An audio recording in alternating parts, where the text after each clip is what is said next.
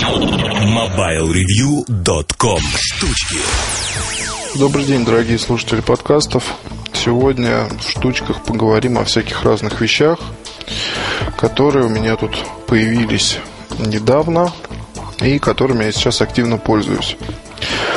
Ну, наверное, стоит начинать по размеру.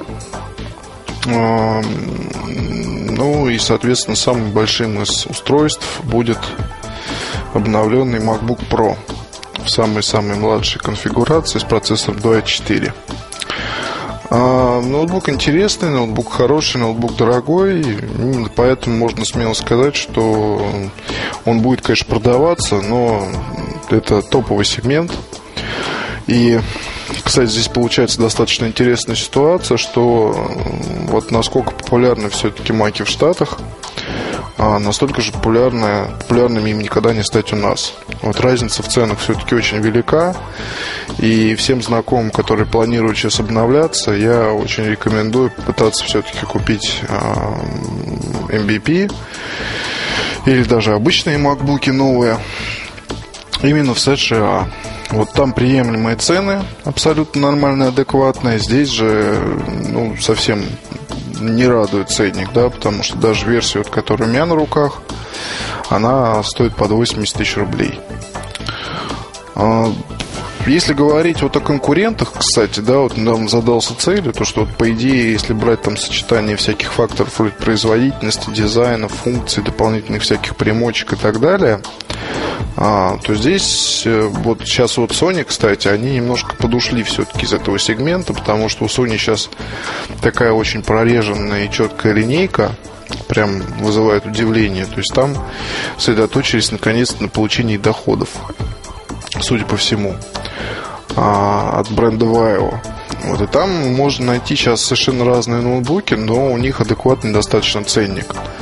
То есть самая-самая дорогая модель это новая Ашка, соответственно, там стоит порядка 130 тысяч рублей с процессором 2.8, 18-дюймовый дисплей и так далее и тому подобное.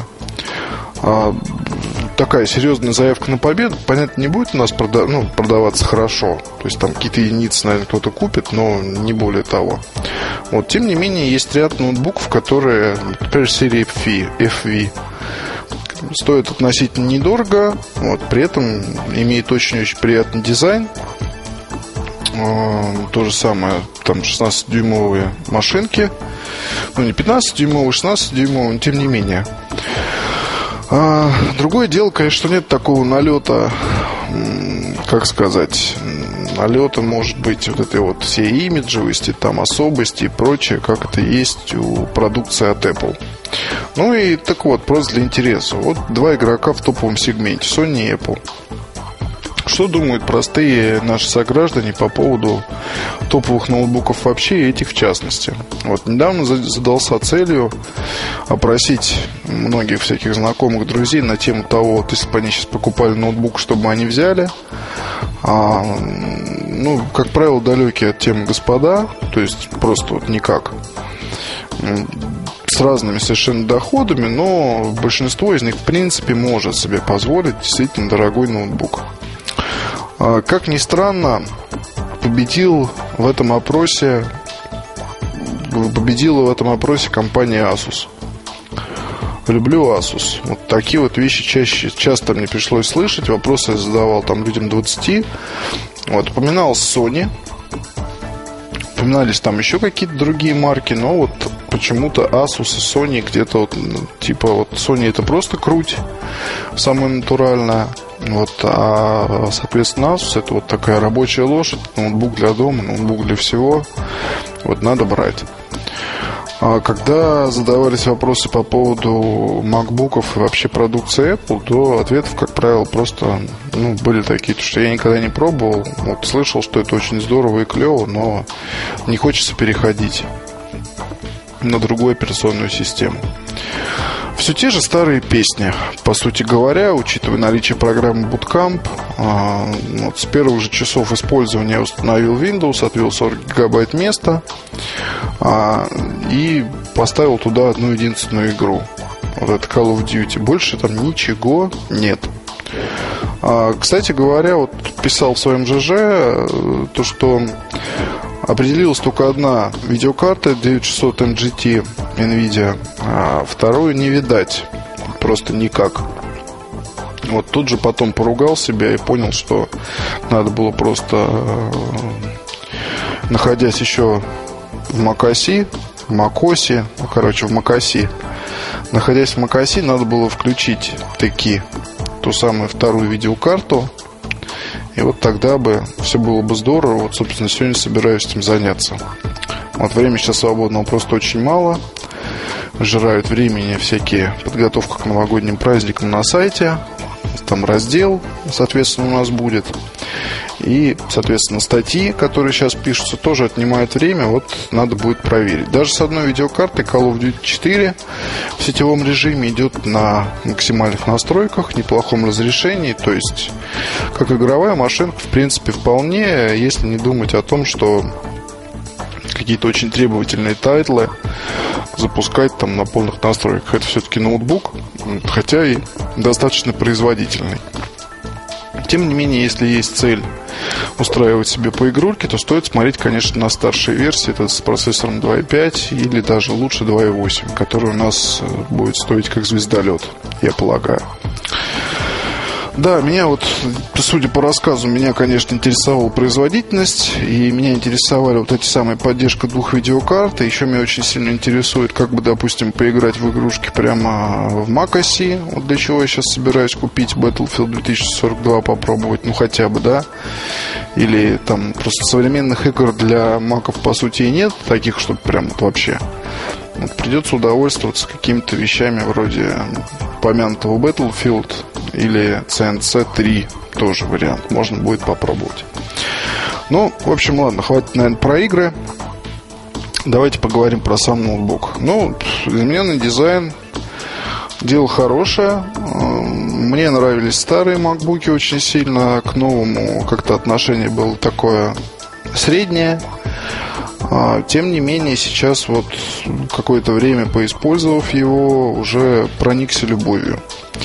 А, отличный дизайн, черный с серебристым, вот алюминий, перфорация, здоровый стеклянный тачпад, который, с которым так удобно там совершать всякие манипуляции. Вот я не скажу, что низ, ой, что мышь не нужна, мышь нужна, с ней удобнее в любом случае гораздо. Вот, но в принципе можно обходиться и без нее. Интересно, что тачпад, у тачпада нет клавиш, а у него нижняя просто вот поверхность тачпада, она как бы разделена на две области, каждая отвечает за клик. Соответственно, здесь есть эмуляция левой и правой кнопки мыши на тачпаде. А мультитач работает хорошо. Вот добавили всякие новые фишки, вот ужимки и прыжки что абсолютно грамотно и здорово. Пользоваться всем этим еще удобнее. Я могу сравнивать с MacBook Air, которым пользовался более полугода. И, соответственно, здесь это лучше. Вот, но это с одной стороны. С другой стороны, здесь тачпад гладкий. У Air он такой шероховатый, как бы слегка. То есть, вот не знаю, вот эта самая гладкость на навигации сказывается, на мой взгляд, немножко, может быть, не лучшим образом, но это я говорю про свой опыт, потому что вот на Эйре там не промахнешься за счет того, что такие какие-то есть как бы шероховатинки. Вот здесь нет, здесь просто все очень гладко. Вот. А, дисплей красивый, дисплей цветастый, у дисплея есть светодиодная подсветка, он закрыт стеклом, и, в общем-то, выглядит это все дело очень даже здорово, красиво и здорово. Здорово, здорово, здорово. Я, наверное, это слово буду повторять очень-очень много раз применительно к данному ноутбуку. Ну, это так. Индикатор заряда батарейки на торце гениален. Вот в наличии у нас, соответственно, если о портах говорить, то ну, есть у нас тут и инфракрасный порт, можно купить будет пультик и управлять там всякими iTunes, квиктаймами с него. А щелевой, соответственно, привод никуда у нас не делся. USB-портов не очень много, всего два. Разъем для наушников, для микрофона, mini-DVI, а Ethernet разъем, разъем питания. Кстати, мне показалось, что здесь как-то все очень сильно намагничено. То есть на прошлом MacBook вытащить э, зарядку было, ну, вернее, блок питания гораздо проще. Вот здесь нужно прилагать такое вполне, в общем, определенные усилия. Корпус, а, вот как раз перед тем, как Сережа привет ему, привез мне MacBook Pro, читал где-то на сайте, что а, один мужчина взял свой MacBook Pro за угол рядом с дисплеем, так он его привык носить в руках, и что-то там как-то даже умудрился промять.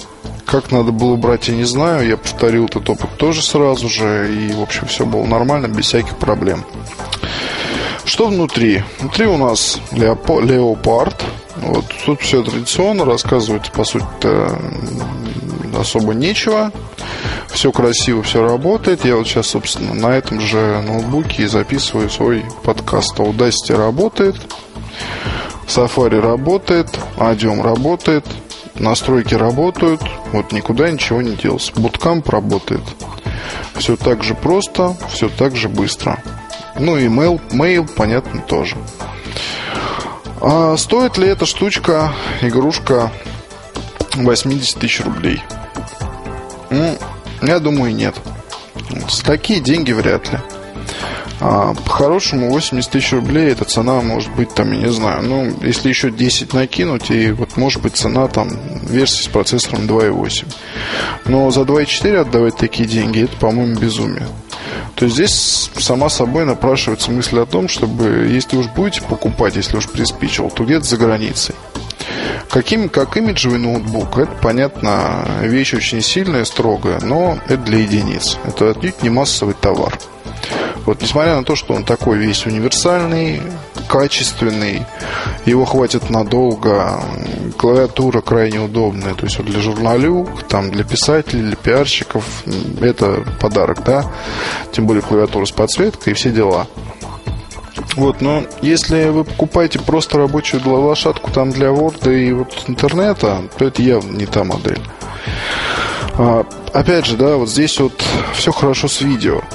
Вот, для тех блогеров, кто, кто снимает видео, работает с YouTube, кодирует, перекодирует, наверное, тоже можно порекомендовать.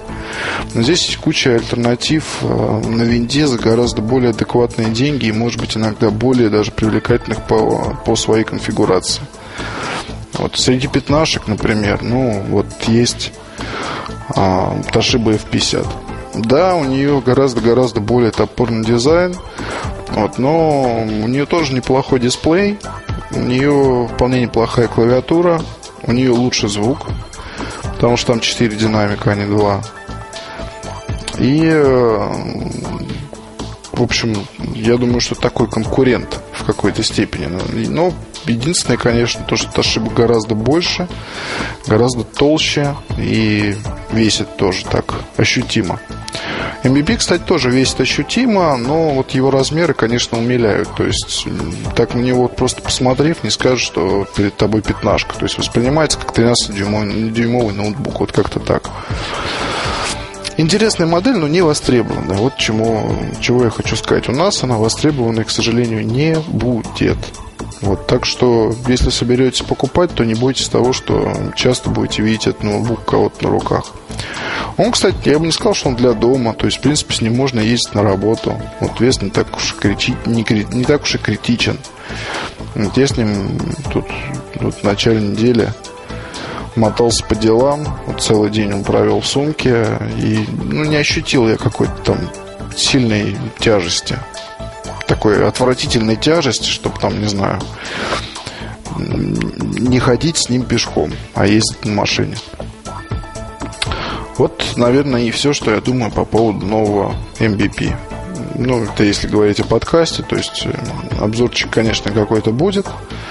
Вот, и будет он, я думаю, довольно скоро. Здесь надо просто еще поизучать некоторые вещи. И я думаю, что писать я буду после того, как потестирую игрушки для Мака. Тоже. Вот тут, кстати, противоречие, да.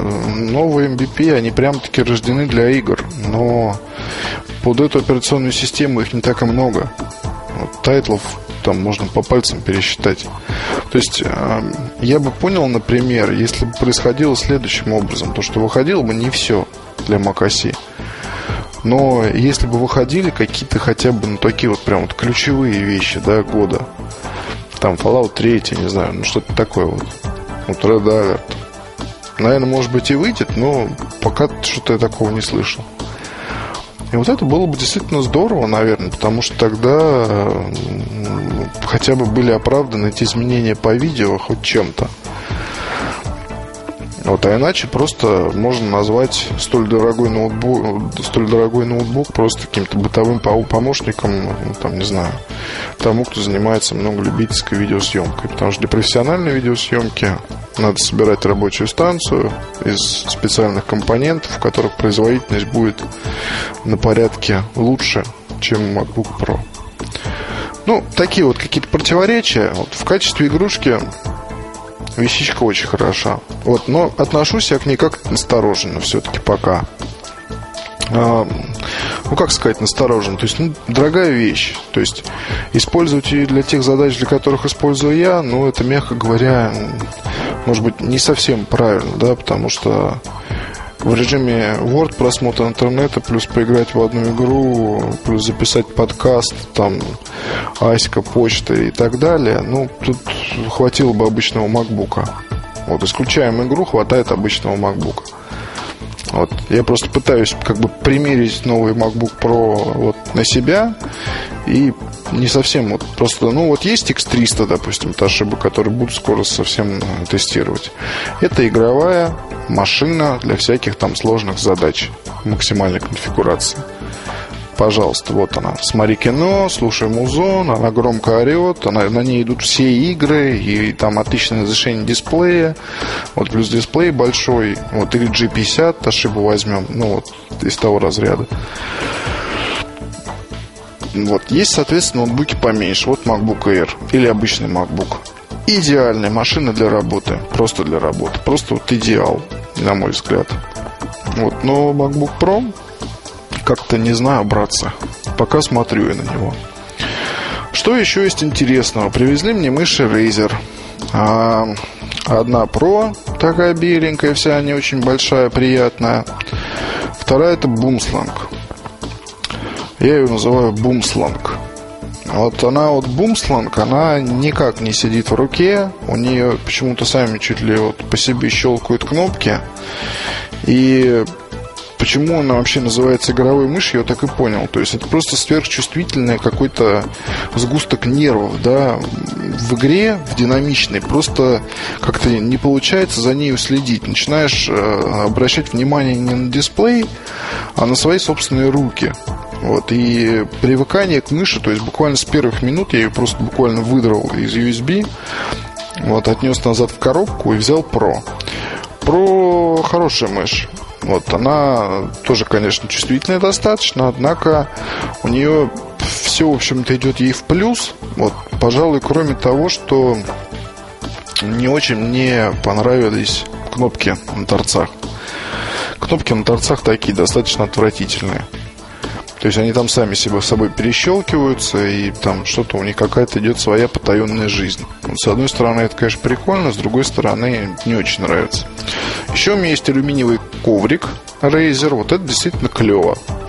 Вот, и если я все-таки соберусь а, а, даже не знаю, как это сказать, сделать системный блок, вот, или купить готовый, то тогда наверняка вдруг запляшут облака, и вот такой бы коврик я иметь хотел. Алюминиевый, холодненький, вот мышка по нему идеально скользит, вот, и все с ним крайне хорошо. А, ну и, наконец, самая мелкая вещь в этом таком вот обзоре, это, наверное, будет Jabra BT530. Гарнитура двухмикрофонная. Ну, двух, вот, вот, собственно, два микрофона. Это означает э, широко, наверное, уже сейчас разошедшееся, разошедшееся по интернету выражение noise blackout. Это как бы технология компании Jabra. А на самом деле э, эта технология это просто использование двух микрофонов. А, уже это было на Jawbone, уже это было на Motorola H12, H15. Вот, теперь продолжается у Jabra. Что решили сделать? Решили сделать относительно дорогую гарнитуру, которая имеет весь современный функционал. Это отличное качество передачи речи, это и, э, соответственно, воспроизведение MP3, эм то есть поддержка профиля от UDP, стереозвук в одно ухо, и работа с двумя телефонами одновременно. Такая вот интересная получилась гарнитурина. Я, конечно, в общем-то, всему этому крайне рад, вот, но не могу не отметить, что корпус в руках скрипит. То, что ну, вот эта вот серебристая полоска, там, которая проходит прямо на передней части, она меня немного, немного нервирует. Вот. И впечатление от э, устройства создается такое, что словно взяли там какую-то бюджетную 2070 или 2050 и на ее базе создали дорогую гарнитуру, которая стоит более 100 долларов. Вот несет все в себе современные вот эти вот технологии. Вот с одной стороны, уже сейчас могу сказать, что устройство будет пользоваться популярностью определенно, несмотря даже на кризис, потому что за такие деньги э, конкурентов просто нет. И в ближайшей перспективе они не предвидятся. А, но также могу сказать, что могли сделать лучше. Вот. И, скорее всего, и сделают лучше, потому что, скорее всего, GX30 будет. Вот. И именно GX30, наверное, и будет нести в себе э, все наработки, которые сейчас обкатываются на BT530. Я могу, в принципе, порекомендовать эту гарнитуру покуп к покупке. С другой стороны, хочу вам сказать, что, ну, если дизайн вам не понравится, то лучше не берите. Вот если уж совсем вам никак не понравится скрип, стоит, наверное, посмотреть какой-то другой продукт. Соответственно, за сим я с вами распрощаюсь. Будет много интересного у нас впереди. Пока. MobileReview.com Новости. Sony объявила о начале коммерческого производства нового сенсора XMOR, специально разработанного для встраивания в мобильные телефоны. Собственные разработки компании Sony позволили достичь размеров одной ячейки матрицы в 1,4 микрона и общего числа таких ячеек в 12,25 миллиона эффективных пикселей. На сегодня это рекордная цифра для фотосенсора мобильного телефона. Американская компания SanDisk объявила о том, что она увеличила объем памяти в своем MP3-плеере Sansa Clip до 8 мегабайт. Новинка уже доступна в онлайн-магазинах по рекомендованной цене 58,32 евро. Плеер Sansa Clip размером со спичечный коробок спокойно умещается в ладони, а наличие зажима для ношения делает его идеальным для любителей пробежек, фитнеса и путешественников. MobileReview.com Жизнь в движении.